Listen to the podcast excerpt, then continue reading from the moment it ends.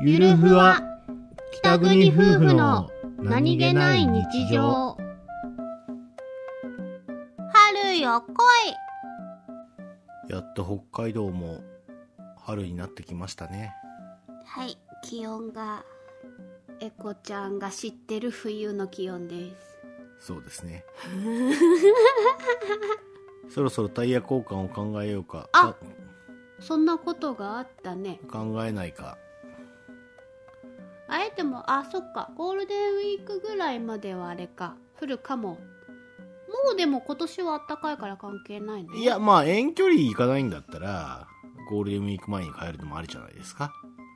あーっていう感じじゃないですかなるほどはいそっか北海道の春はまだ遠いな